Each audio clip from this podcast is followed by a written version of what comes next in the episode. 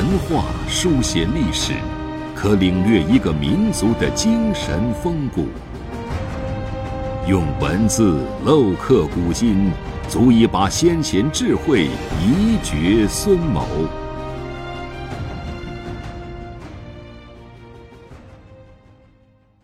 欢迎收听制药 FM，每晚八点和您分享经典智慧。大家好，我们今天呢继续从群书制药续编魏书当中啊。记录了一个官员的故事。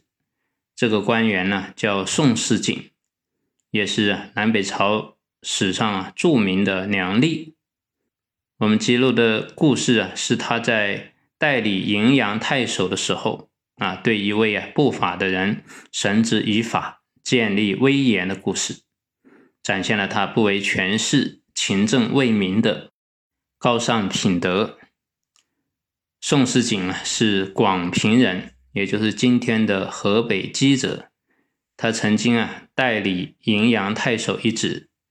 当时啊，有一位正室横行乡里，一直啊难以得到治理。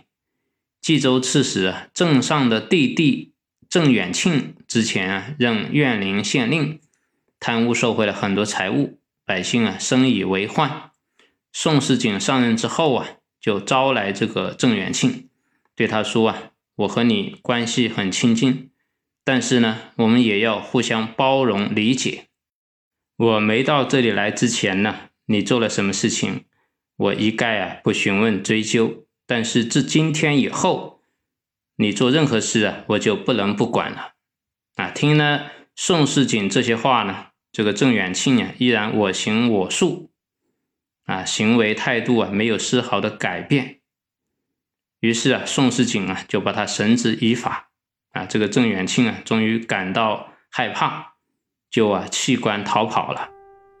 从此以后啊，下属官员都非常害怕宋世景的威严，啊，对他肃然起敬，而且啊纷纷改过。